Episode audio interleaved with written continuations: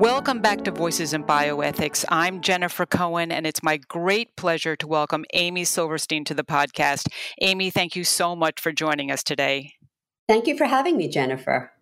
Amy Silverstein is an attorney and author of two books. The first entitled Sick Girl, published in 2007 by Grove Press, and the second entitled My Glory Was I Had Such Friends, published in 2017 by Harper Wave. Both of these books detail the two heart transplants she underwent, the first as a 25 year old law student, and the second 26 years later. Subsequent to her heart transplants, Amy has practiced corporate law, served on the board of the United Network of Organ Sharing, shared her expertise with others through speaking nationwide on women's health issues and patient advocacy.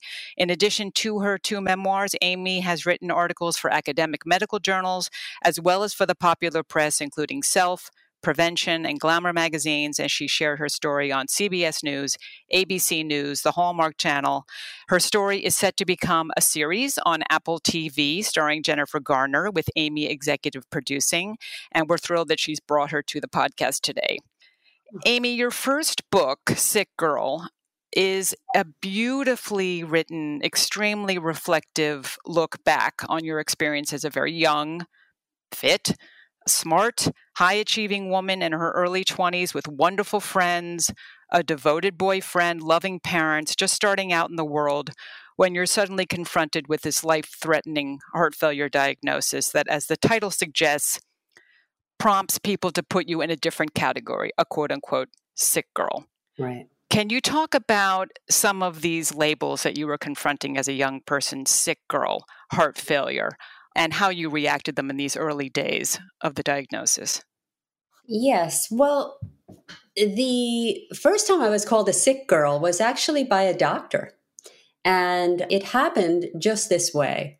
I did get suddenly very ill. I was in my second year of law school at NYU and all of a sudden couldn't keep up with my friends as they were walking. And I felt that I was sort of drowning in something in my throat. I went to my family doctor and, you know, pretty quickly was diagnosed with heart failure.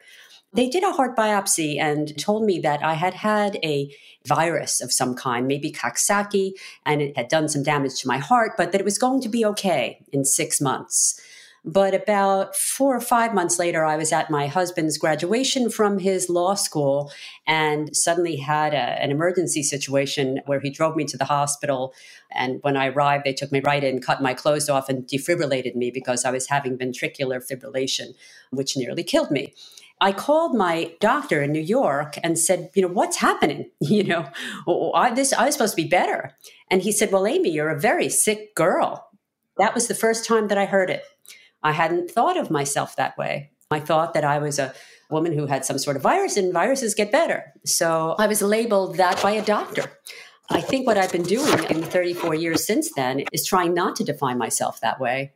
And before I get back and hear your next follow up, I just want to say that the rest of the people around me in my life, my parents, my friends, my colleagues, they do not see me as a sick girl. And you would think that that would make me feel good. But that also makes me feel upset because the truth is living with a heart transplant is a, a life of perpetual illness. It is. Immunosuppression is just another disease state.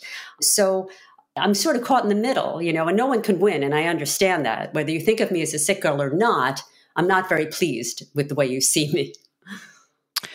Yeah, I think your book so beautifully navigates that paradox you just described that illness has this power to bifurcate one sense of oneself, that there's a sense that there's a real Amy sort of underneath the illness that you're going through, and you're going to fight that bifurcated feeling, but at the same time, it's maybe not a winnable fight in the end. You're both those things. Is that a fair way of? It is. You know, it's interesting, Jennifer. I think about that sometimes. Am I my heart transplant? I know a lot of people who have illnesses and they say, I am not my XYZ disease, but I am my heart transplant.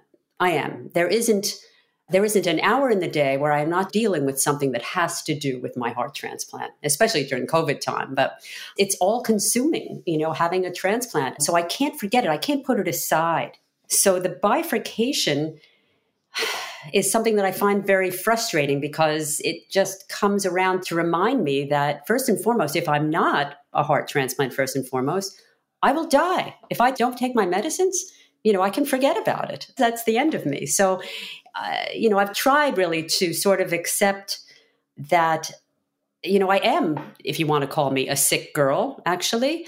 And then I am also Amy in that sick girl body, you know, sort of take away the body from, I guess, the spirit of me. It's an ongoing sort of quest, I guess. Yes. Yeah. It reminded me of Susan Sontag's essay, Illness as Metaphor, the wonderful first line that everyone who's born holds dual citizenship in the kingdom of the well and in the kingdom of the sick, and that we're somehow navigating both these worlds.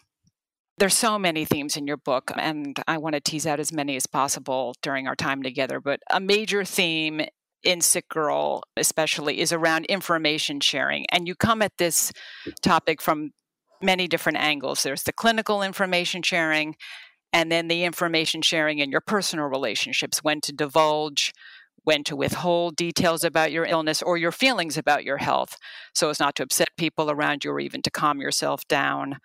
And information sharing about that's sort of this dry, neutral phrase, but in the way you talk about it, and I think in the way most people experience, it's something actually very profound the decision to share one's sufferings and anxieties. And there's a giving away of maybe something that might be protective when one shares how one really feels. And I think one of the ways you captured that is one of the chapters I love so much in the book about your wedding. And I'm going to jump around a little in our discussion, which is sort of the way the first book is structured.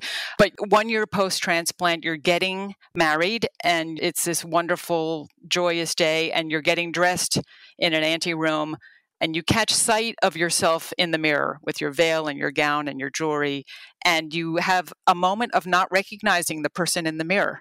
And you have a moment of thinking, Am I sharing this room with another bride? Almost comical moment. Can you discuss that moment and the thoughts in your mind and sort of the way you use that in the book as a metaphor, especially the veil of when to disclose, when to not disclose? right your feelings yeah i haven't thought about that scene in a while it's been 33 years since i yeah. got but yes i do remember that moment. I suppose any bride who has a veil over her face and looks in the mirror it could be anybody. It's very strange thing to look at yourself and not see yourself so you could be anyone.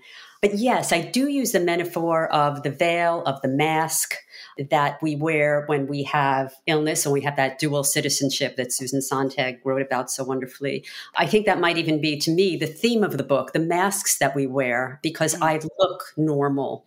Not all transplant patients do, but you wouldn't know that I have a transplant to look at me. So, you know, how much do you share if you look normally? I've often thought if I were toting around an oxygen tank or had a sign on my head that says, I don't feel well, that it might be easier. And yet, again, with the bifurcation, I'm trying desperately for people not to know that. So, this sharing of my sufferings has been at my wedding and since then something that I sort of struggle with because I find that no one can really understand no one can really understand what I feel, what I live. It's so very abnormal. And you can say, well, talk to another transplant patient. They understand, but they don't because they're not me with a transplant. So I live very much alone in the things that I feel and struggle with. And I have found that for the most part, really expressing my sufferings does not do well for me. People come back with things that are really not helpful. You know, like, well, be optimistic, look on the bright side, you know, but you look so good. And even with physicians, you know, when you go to a doctor's appointment, you walk in and the first thing your transplant or other doctor says to you is, You look great. Mm. What are you going to say to that? Yeah, but I feel awful. No, you're going to keep it down because a tone has just been set. And the tone is set by doctors and everyone in my life to, you know, look on the bright side and really not share what you're really feeling. No one wants to hear about your aches and pains, right? I mean, at any age, it's just not something. And when you start that at 25, they certainly don't want to hear about it. Mm. Let's look at this theme of information sharing from the clinical angle. As you just mentioned, we'll pivot to that. Some of the issues you faced. there's so much discussion in bioethics about the ethics of information sharing, the extent to which information should be shared with the patient in order for the patient to have quote unquote informed consent. Right. And your book is such a brave foray into the role of fear and how that works to affect the way someone is reacting to information the way it impacts a person's ability to think clearly. And again, I'm going back to Sick Girl, where you were much younger, and you talk about one of the first interactions you have with a doctor where they're talking about heart failure. And I'm going to quote what you wrote here because it's so honest and so accurate, I think, how many patients feel. This consultation had become unmanageably scary, deflating my capacity to think clearly and remain calm. The newly bold, keenly critical patient in me began to slip away. In its place came the dreadful sense that I was being forced to take on the concerns and worries of a much, much older person. I began to backpedal, moving away from everything I'd promised myself about being a smarter, more insistent patient this time. My accumulated years began to fall away from me one by one until I landed in the safe haven of a 10 year old girl and a bratty one at that. Mm-hmm, yeah, yeah. Can you describe that incident and then you go on to say that that sort of followed you because again with the label something was put in your chart about the way you reacted and sort of the larger role of fear and whether through the decades of being a transplant patient that has changed for you has fear become less of a factor if you've found ways to deal with it more effectively? Yeah, I'd like to tell you that I've become better at dealing with fear. I think what I've become better at is saying, well, you know, I'm I'm 58. If I die, I've had a good life. You know, my son is older. I've lived longer than I should have with a transplant, so I'm more accepting of death, I guess. But when I was young, the fear was more acute. But fear in itself has not lessened at all, and I haven't come up with a way to deal with it that's any better. And I can't say that I want to, because if there is one thing that I'm sure of, it's that I am so happy that I am a human being and that I have cognition and that I can have emotions and that I can feel them fully and react to them in a way that is appropriate in the scheme of life. When they tell you you're dying, I'm not a rock. We're humans. We were given, you know, emotional states. I, I mean, eh, you're 25 and you're dying. You know, you're upset. Uh, you're frantic with grief and fear. And when they tell you that at 30, and when you go through all of the things that I've been through, you know, to break away from this for one second, I had a friend of mine recently who had a traumatic event, and she's going to try some EMDR. And she said to me, you know maybe that'll be good for you. You've had so many traumas. And I privately went back and sort of started listing the traumatic things. And I'm not talking about, oh, I had a heart biopsy. I'm talking bigger things like, oh, I flatlined on a table, you know, with doctors all around me, things like that. And so I counted them up. And when I got to 43, I stopped. Okay, because it just became too depressing. And I said to myself, how can I ever deal with post trauma? Because there is no post there is no post when you live with a transplanted organ. It's perpetual. So fear is part of my life. I accept it. I even embrace it because it is a real feeling and it's okay with me to feel it. The bratty part of it, I can't say that I become a brat still. I understand why I did. I try not to, but sometimes I just I can't be a mature person. I just want to wail a little bit, and I, I forgive myself um, those times when I can't rise to the occasion. They're rare. And I write about them and I get some criticism for them from some readers, but I know I'm doing the best that I can. Again, it's a level of acceptance. It's not that I can put fear in a little box and I've got this and there it is, you know, and it's just something's not going to get me down. It will get me down because the things that I deal with are immense. They are unimaginable. Now, I just want to say as a side issue, are there worse things? Certainly there are. There are a lot of people suffering out there with all sorts of terrible things, but I'm only focusing here on my own. The acceptance is fascinating. I think if the expectation is to banish fear, as you say, that's always going to be a disappointment and it's not possible. And as you say, it's not human. So I think that that pivot you've made is it sounds crucial to your ability to move forward, to embrace fear. Yes, it is. It's pretty central in my life. And I think I'd be asking too much of myself to rise above it every time. And I think that the day that I just say, oh, ho hum, you know, another transplant cancer, okay, you know, that's all right with me, then I'm not me anymore. Then you really have that bifurcation in a terrible way. Right. Another theme in your writing and in your life has been eh, becoming what the uh, medical world calls an informed patient. Mm. You wrote, Smart, savvy patients are not born, they're made, which I took to be a reference to Simone de Beauvoir's wonderful first line to the second sex that women are not born, they're made. Um, what were your strategies for becoming a smart, savvy patient? Learning the hard way. that was my strategy. I was forced. I mean, you don't realize that you have to be smart and savvy until you are on the other side of something where, gee, I wish I were smart and savvy. Recently, I was asked by a transplant organization to answer some questions, one of which was if you could tell yourself one thing, you know, go back to your old self uh, just post transplant, what would it be? And to me, it would basically be to realize that my survival would be so dependent on me being on top of every detail of my care in the years following my transplant and to understand that no one, not even a transplant physician, is going to pay as close attention to my care as I am. And this means never ever handing myself over to a transplant team. Check everything, question everything, voice concerns, express reasonable intuition, and always, always be an active participant, if not the most active participant in your care. For instance, I'll give you one for instance heart biopsies are part of routine transplant care to check for rejection. Back in the 80s and 90s, those were early heart transplant days where heart transplant was just becoming routinely successful ish. We were having a lot of heart biopsies back then. I've had 93 heart biopsies, none of which have given any actionable result. So they are an invasive exam where you're awake, they go in through your neck and pull out pieces of your heart. And it's really unpleasant to say the least. You're not sedated, nothing like that. So, with all of those heart biopsies that I just took willingly because my doctor said, biopsy time, biopsy time. I went for them, I went for them, I went for them. I didn't know that they could be harmful, but they are harmful because every time they're done, your tricuspid valve becomes abraded.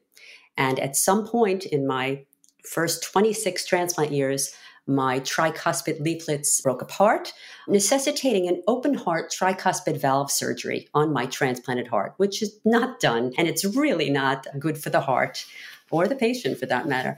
And it came directly from too many heart biopsies. So I learned from that when a doctor says time for a heart biopsy, say why. what is this really going to do? What are you going to do if you find something? Why do you think you need to do this? Is this just protocol? And plus, parentheses, they're about 60,000 a pop, or at least they were last time I checked for a heart biopsy. They're a money making kind of procedure. So, back to your original question how did I learn to be a smart patient? By the hard way, you know, by looking back and saying, I wish I would have questioned it. Do you think it's incumbent on the clinical team to tell patients that? I think it's ideally the clinical team knows that and is looking out for the patient and sort of tallying it up. Gee, you've had, you know, 82 of these, maybe that's enough. And maybe we're going to get a little too close to the tricuspid valve now. That's what I really think. I don't think most patients want to know that your tricuspid valve can be abraded. I don't think most patients want to know that every time you have a heart biopsy, you're receiving enough fluoroscopy to the chest that it's going to cause cancer eventually, which I've also dealt with. I think that if there's a, a very careful clinician watching, they will start to balance the utility versus risk of giving these invasive tests. And did you ever hear from a clinician what you said at the beginning of the answer that it was going to be your role to be more informed, the most informed you possibly could, to learn everything you possibly could? Do you think, uh, did a clinician ever tell you mm-hmm. to take that posture or? Mm-hmm. Yeah, that's a really good question, Jennifer. I've never heard that from any doctor in any part of my life ever. I mean, have you? No. no. No. That's one of the things I speak about a lot and get out there and try and scare patients a little bit. Nobody's watching you as much as you. You know, nobody's taking care of your child like you are. Nobody's, you know, nobody cares as much as you do. But I think it would be good advice. I would think that there might be some issues with that. It's sort of saying, don't trust me, trust you. I mean, that's a. Yeah yeah, I don't know. What were you told prior to the first transplant? I know you wrote that most of your family felt that once the transplant had taken place, this would be the end of your illness. Were you told what to expect as a transplant recipient? Yeah, I was told nothing. I was told nothing. Just that if I was lucky, lucky, lucky, lucky, I might eke out 10 years. That's all. And yes, again, back in 1988, right? They were sort of going by the seat of their pants. They were giving me all sorts of medicines that are not given now. They just really didn't know uh, very much. But the survey that I referred to before by the transplant organization asking me questions, I got to see some of the responses from other transplant recipients. And many of them were saying that they wish that their transplant centers would have told them what it would be like, the medicines they would have to take, the life compromise that comes with transplant. It was not talked about, uh, even now. Wow. You've alluded to it a bit already, but can you describe some of the ongoing health challenges you've had? Sure. So let me preface this by saying I'm lucky. There are many, many patients worse off than me. Everyone I know who has received a heart transplant within 10 or 15 years of me is long, long gone, dead many years. So I'm very fortunate, also fortunate to have good health insurance and great support of friends and family. So that's terrific. But uh, transplant comes with immunosuppression, and immunosuppression causes infections. In the first 26 years of my transplant, I took over 100 courses of antibiotics. I counted, I keep a tally. 100 courses of antibiotics. So the infections are, or were, and I'll get to that later why it's different, constant and really debilitating when you go from antibiotic to antibiotic.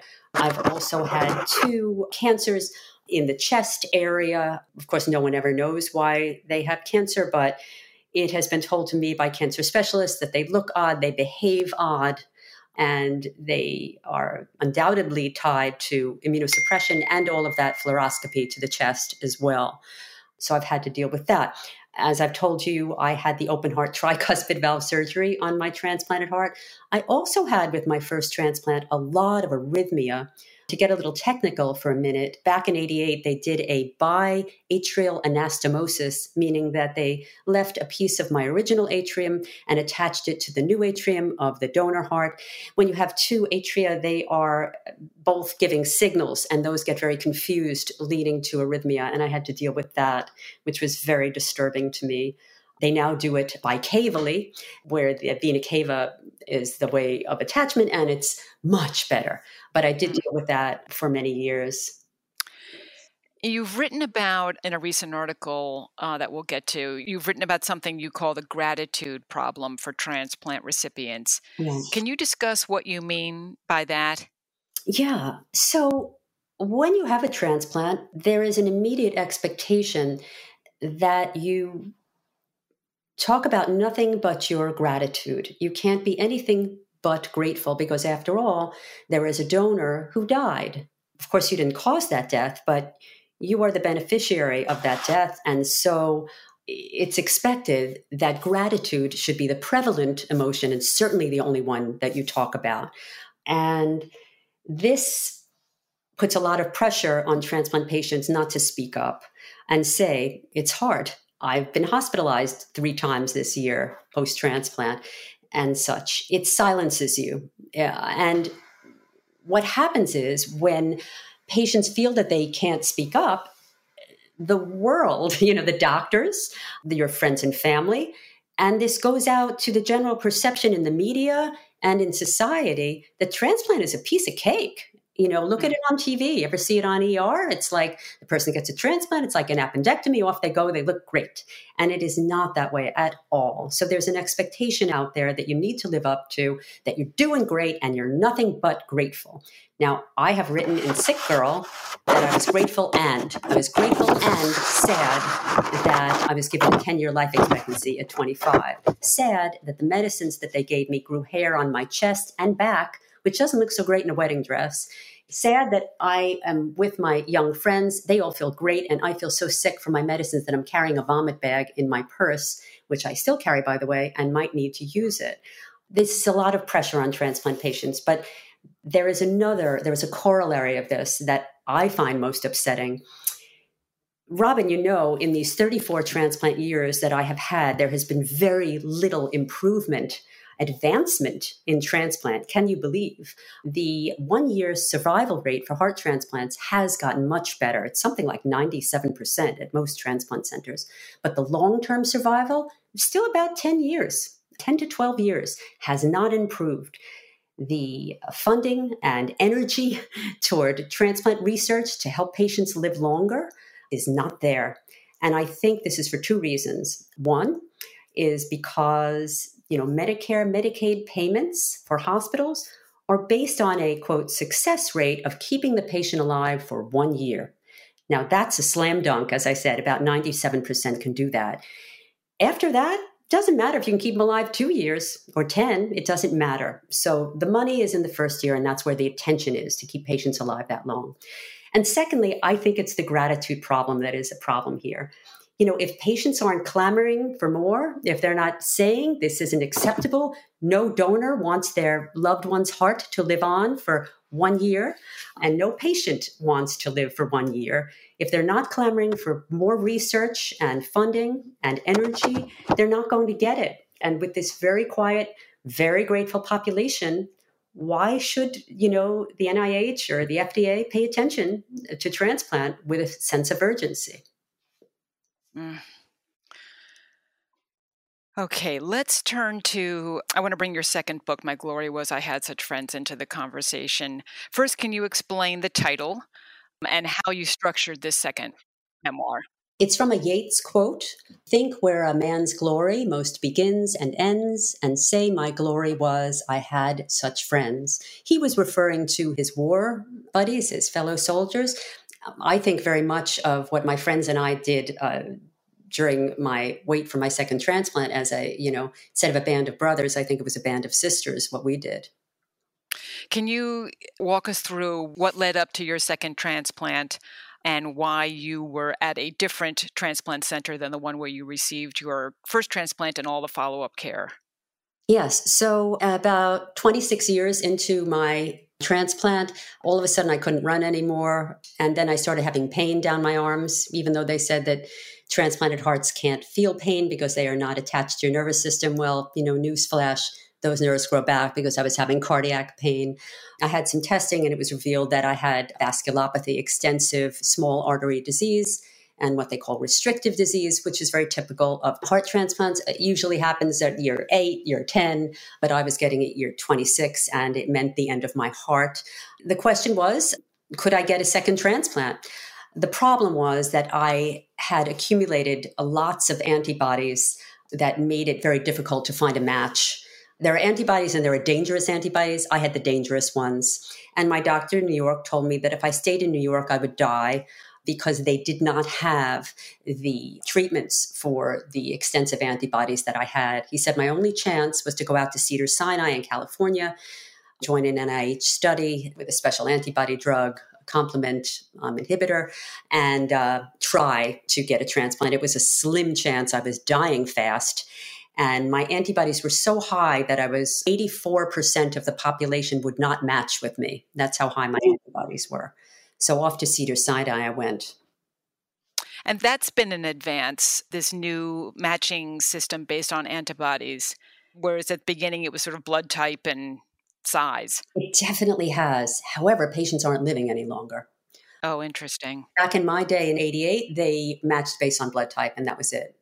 And there have been advancements in treatments for antibody mediated rejection so that they can bridge a person better to get another transplant. I see. Yeah. Okay, so I'd like to bring in this theme of autonomy, which again is so central to bioethics the idea that an individual patient is making a decision about their healthcare, or to put it in sort of a negative formation, that a doctor or a family member is enforcing a decision on a patient. And both of your books are fascinating looks at the complex way decisions were made about your healthcare. In the first book, the people in your life are primarily your husband, Scott, and your parents. and you talk about in in sick when the idea of a heart transplant is first brought up and you have a immediate reaction of no your father bursts into tears and really collapses saying you know you, you can't leave and you say yes and then you write i would always wonder did i make a choice at all right. in the second book it's an exploration in nine chapters of nine women who you know upended their immediate life in order to rotate out and be with you at Cedars-Sinai as you waited on the transplant list. Can you discuss the ways your family and your friends in particular for the second transplant influenced your decision making yeah. Well and also my doctors influenced my decision making I've never seen it, and in a way, I hope I never see it, but I've never seen it in medicine or in my family or my social circle of anybody saying, you know, that's okay, Amy, you can die.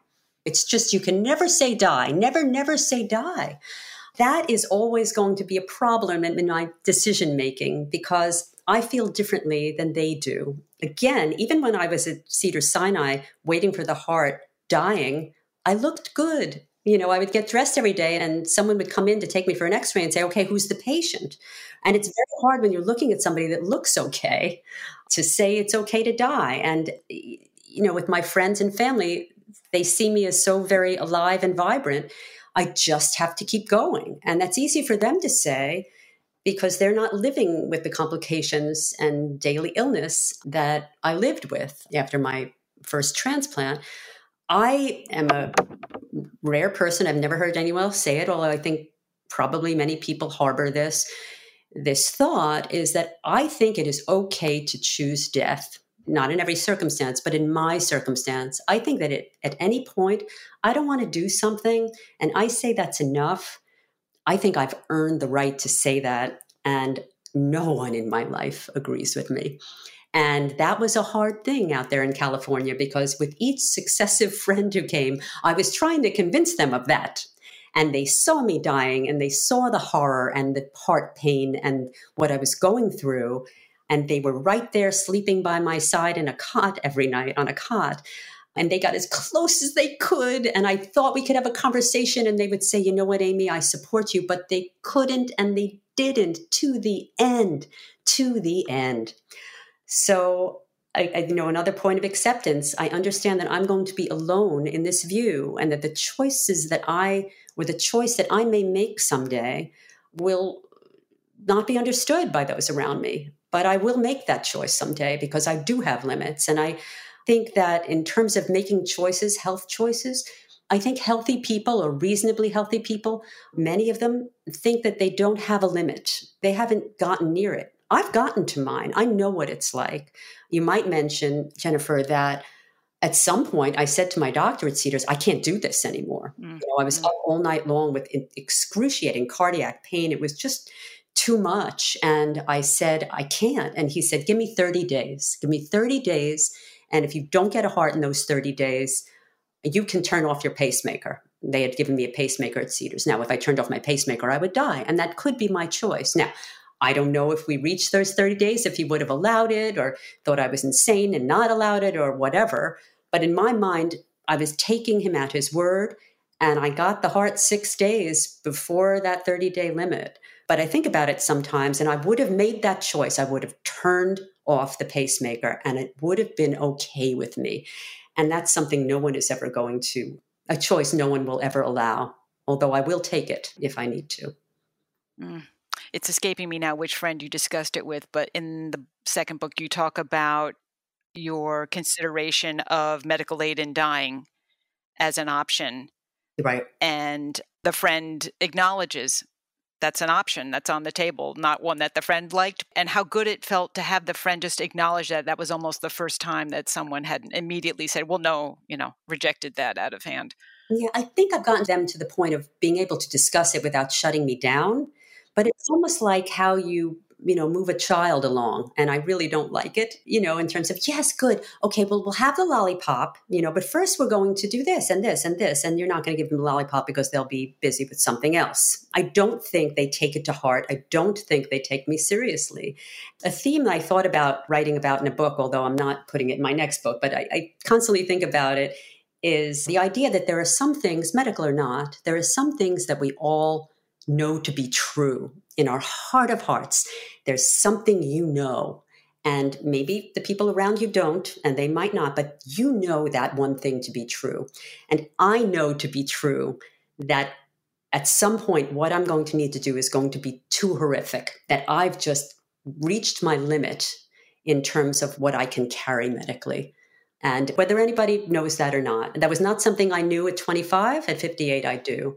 You know, we're, we're sort of talking on this side of it. But the whole other side is that I'm so grateful. Today, actually, as we interview, is my eighth anniversary of my Cedars transplant, May 9th.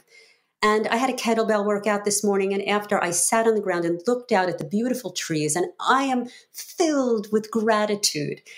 When I walk up the stairs in my house to the top level where my bedroom is, I pause at that landing every time for a little second and I smile to myself because I know what it's like not to be able to walk up those stairs or to walk up and have my heart go out of control and think I might have to dial 911. So, with all of this sad stuff I'm talking about, there's enormous gratitude too. But the gratitude does not erase the challenges that I live with and the fact that I've been through so much that, you know, like people say it's okay for people to say, I've been to war, you know, three times. I can't go back to war. And we sort of understand that. But if I say I can't go back to war, nope, nope, nope, you're going back to war. Right. So I think that's a good mm. analogy. Wow. Oh, that's so beautiful that today's the anniversary. And oh, that's wonderful. Let's briefly talk about the two very different experiences you had post transplant at two different centers can you talk about the variability in follow up treatment protocols you experienced? It surprised me to read about how different they were, two different centers. And then you could talk about the centrality of a transplant center for ongoing care, how important that is. You know, I was at a transplant center in New York and I thought that was the best one, right? You, you don't know. Uh, Ken, I was young. You don't know that maybe it isn't. And I was matched up with a physician who really didn't match well with. And the program, it always seemed a mess to me. I felt like I was driving the bus of my own care. You had blood taken. It wasn't the days where you could look up your blood results online. No one would get back to me. It was too late. I had, it was just, it was a complete mess no one had their hands on the steering wheel and witnessed the um, tricuspid valve, but many other things. And it, it just made it so much harder. I was constantly sick, way, way too much medicine, too much immunosuppression because when I went out to Cedars-Sinai, they looked at my blood in a more sophisticated way and said, Oh, you're taking way too much medicine. You're way too immunosuppressed. That's why I had all the infections and cancers and whatnot at the earlier center. So I didn't realize when I was at that New York center that it was really quite a mess. It was only in retrospect when I got to Cedars and I didn't want to go to Cedars. I didn't want to leave. It's like not wanting to, you know, leave your abuser until you get to this other place. You can't look back and say, what? So it was basically a mess. Other patients there felt that it was, but we sort of thought, oh, that's transplant. And then I arrived at Cedars and I really had my dukes up. You know, I was like, what are you saying? What are you doing? Who's doing that? Who's that? Because I expected the same kind of thing. And I watched myself sort of take off my boxing gloves slowly but surely. My doctor there, every time he walked into my hospital room, he gave me a handshake. And I realized I'd never shaken the hand of my doctor in New York in 26 years. Now we hug, you know. So the way Cedars-Sinai works, they're just so kind and so well organized. I think that kind of organization starts at the top. And they all feel, whether it's the nurse or the person who works at the reception desk, everyone, they feel like they have the plum job. They're very well respected and contributive to care, and everyone, you know, hums together. I really am hesitant to use the word, but it's perfect. It's perfect. And now, not that I take my hands off the wheel, but I'm not gripping it. And they mm. also have a genuine respect, my doctor does, for my input and my intellect. And he says it like, well, you know your body, Amy, or I trust you on this, Amy, or what do you think about it, Amy?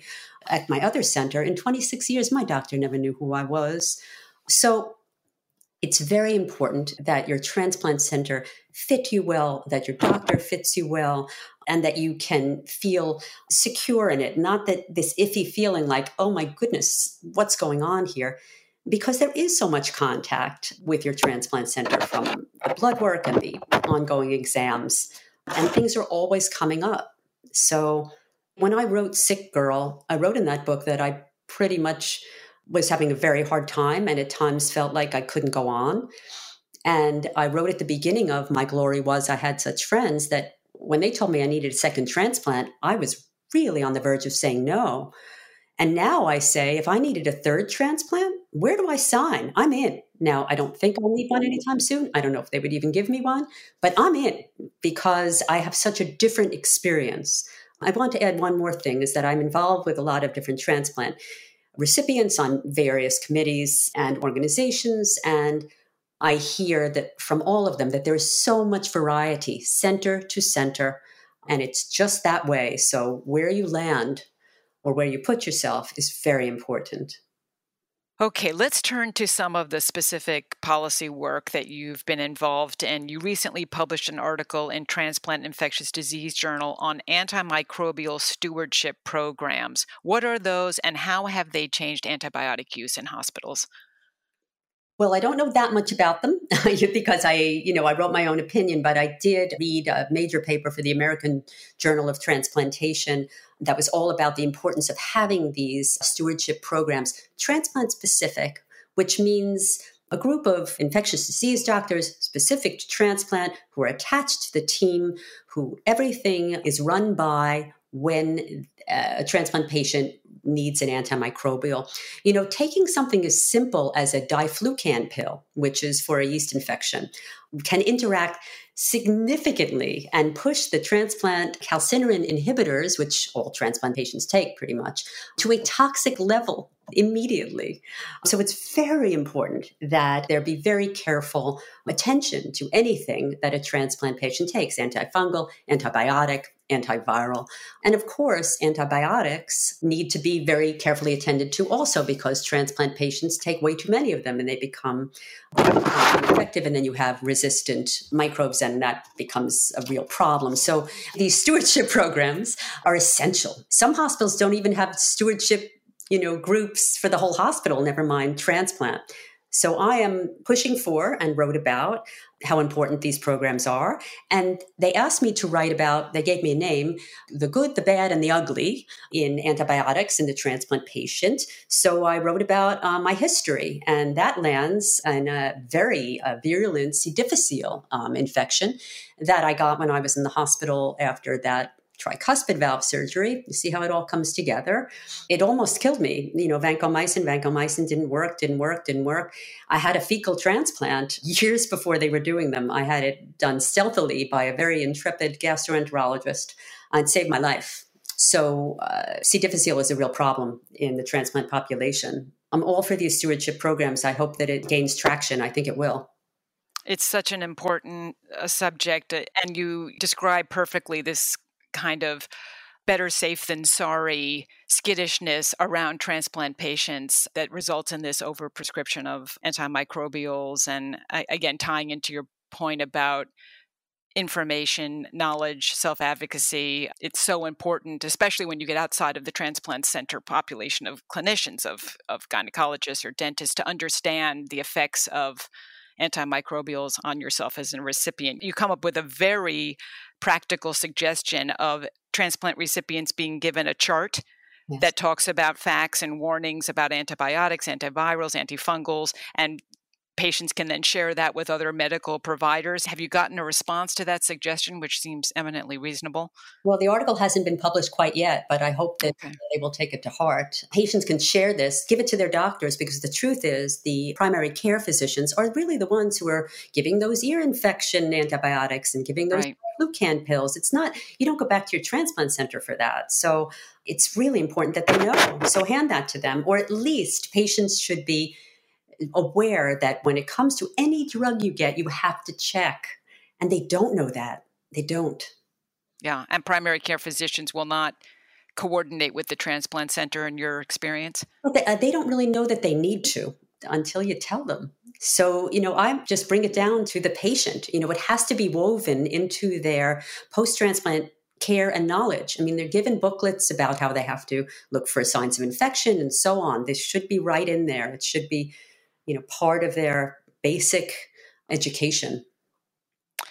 Finally, Amy, let's end with the future of transplant care. The first heart transplant was done in 1967, 55 years ago. The introduction of CNIs, calcineurin inhibitors, to fight rejection post transplant. That happened in the early 80s. So the operation and the drugs have been around now for decades. As you've mentioned, the long term survival rates haven't moved that much. What type of research would you like to see go into heart transplantation? Yeah, I love that question. I would really love, and they're working on it, but not fast enough and not with enough funding, to see an alternative to calcineurin inhibitors. If you ask any doctor who is honest in transplant, they will tell you that CNIs have had their day. They have really bad side effects, which I didn't touch on. I'm very lucky to have avoided many of them, such as high blood pressure, dyslipidemia, kidney failure, all of these other problems that come to many, most transplant patients. So I would like to see an alternative to that that uh, can uh, keep the organ going even longer.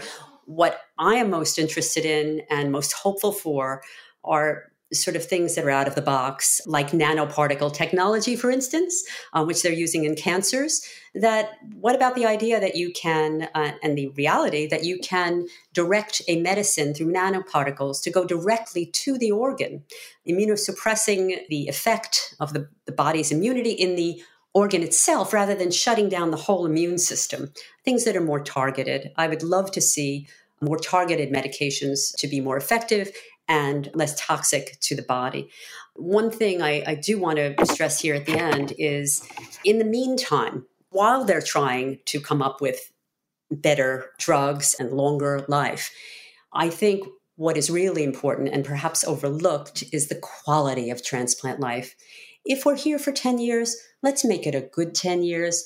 Let's not give us more heart biopsies than we need let's not give us more medication than we're going to need. The fact that I was taking all that medicine when I came out to Cedars-Sinai and they said, Oh, you're taking way too much medicine. I felt so sick from that medicine. And yet I was still dying. It wasn't working. So pay attention to how those years are lived. Really pay careful attention to what you can do to improve patients' day to day lives. And that could be reducing their medicine judiciously and also being kind. You know, offer a bottle of water when they come to clinic if they're waiting there for 45 minutes. These are limited life years. Let's be honest about that and let's try and improve them. Amy Silverstein, thank you for sharing your story and for working so hard on behalf of heart transplant patients, and best of luck in the future. Thanks so much, Jennifer. It's a pleasure.